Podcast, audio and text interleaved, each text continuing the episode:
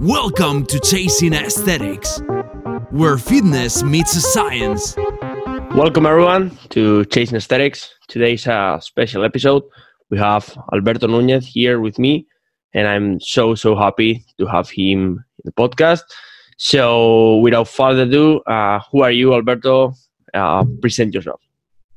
I, I, it's more common now, but the the Enye, you know, like just like five years ago, maybe I was like, well, people, I'm like, uh, whatever, just I'll let it but now people here, they know it's Enye, and of course, like when you say it, it's like, oh, that's how my that's how my parents intended my name to sound.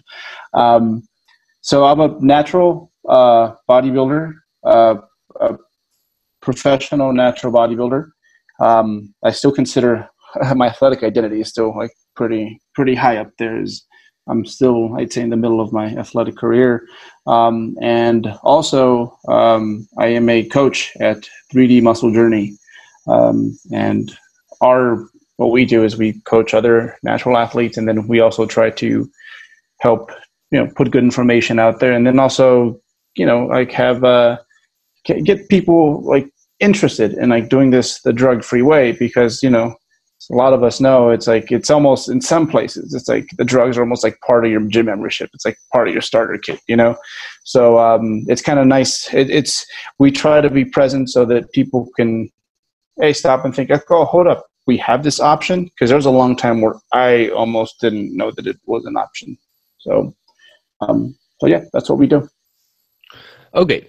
So uh, now that we know, I, think that everyone knows what, who Alberto is, but just for for someone. So now that we know uh, what Alberto does uh, on his daily basis, um, we'll be talking about the recovery diet because that's been a, a topic that's been discussed uh, from the 3D Muscle Journey guys. So just to put it in perspective, uh, what really I would like to address what happens when the contest prep ends, because that's uh, important to know uh, in both physiological and psychological states. Yeah, so um, I think this goes for like any sort of competitive endeavor. You know, once you've reached peak physical shape, like everything goes up must come down. You know, uh, so competitively, like any other sport, kind of has a period post um, post peak competition season where you you you try to get better. You know, you try to regenerate um, uh, before you start working on you know the next attempt to to peak. Um, and with physique sports, it's it's unique because it's a combination of it's not just like physical, but it's also yeah. There's a lot of psychological things that if you did it right and if you got lean enough, yeah, you're gonna experience them. You know, even if you're very experienced to some extent, you will. Um, I think well, physically, just because it's way easier on that end, uh, I think what ends up happening is obviously there's not enough body fat to support a lot of uh, just your hormonal functions. You know, I think that's that's probably the the, the biggest one.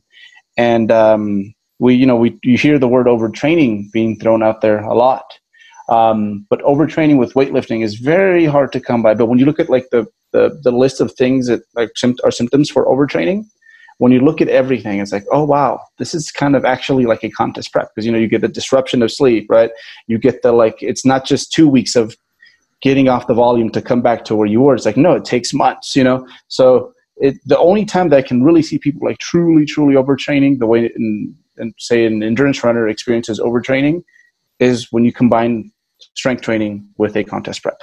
So that's the physical side. Um, the psychological side it's a whole different can of worms. Uh, I think first of all to start is is uh, you know with physique athletes, they, like disordered eating is not an uncommon thing.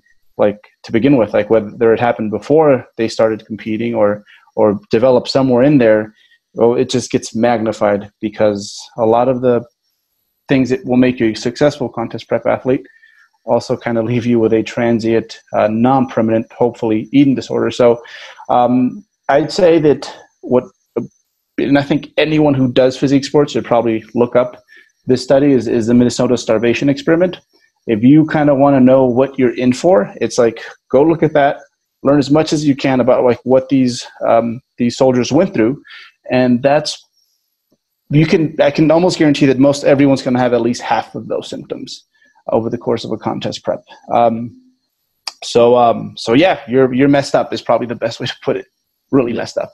Yeah, I think that that Minnesota study is like the they go to a study when we need to talk about contest prep and what happens next. So, oh yeah, the first time I read it, I was like, oh my god, oh my god, oh my god, like everything, like they were they would play with their food, you know, yeah. like crazy. So uh, now that we put that in context, uh, let's get into it and talk about the recovery diet. Mm. Okay. Um, so I, I, guess previous models, um, what were they, right? Uh, what were the alternatives before we started to push for uh, the recovery diet? Um, I think the, the, the the first one was just kind of like let's see what happens is probably the best way to describe it. Like I think it's it's just like you know some people gain 30 pounds the first month some people you know it's like they try to stay tight for too long. So there really was in some cases no strategy. But then at some point the reverse diet uh, became something that was was very popular. And the reverse diet was you know it was, it was a slow increment. It's like literally whatever steps you took on the way down through into contest prep shape you almost took them on the way up. And sometimes it would take people four to five months to you know supposedly finish the reverse dieting. So you not only were you so you experience this five month diet, and then you still have five months afterwards of reverse dieting. And um, I think the main incentive for that was like because it's better than getting fat, um, and uh, and then also because it, it kind of feeds into the body dysmorphia that the athlete might have a bit of at that point. Uh, so it's tempting to want to stay like that, right? Um, and then there was a guarantee that you could supercharge your metabolism, which I really don't think that's that's that's true at the end. Um, so what we came up with was something that kind of it it, um, it met maybe the two polar opposite ideas like halfway. You know, you have the person that's just like I gained thirty pounds, you know, the first month after uh, dieting, and then you have the reverse dieter that's like I'm. It's been two months and I'm still the same weight as I was on the stage. So neither of these things we thought were good or uh, the best way to go about it. So what we ended up, um, I, I, think the main things that make the recover, the, the main things that are aiming for during the recovery diet is one, you want to get your weight back to where you have a healthy level of body fat. Um, and what we recommend is like wherever you started your prep, which to us is about anywhere between 8 to 12% above the estimated contest weight is where you start your prep we want you there in about four to six weeks. How do we get there? We get there with structure. So there's a purposely set up robust caloric surplus. And this will be the biggest caloric surplus that you'll see during your whole off season because again, we're trying to gain eight to 12% of our body weight um, over the course of four to six weeks. So this worked well because it got people out of all the mental loopy things a little bit faster than a lot of the other methods.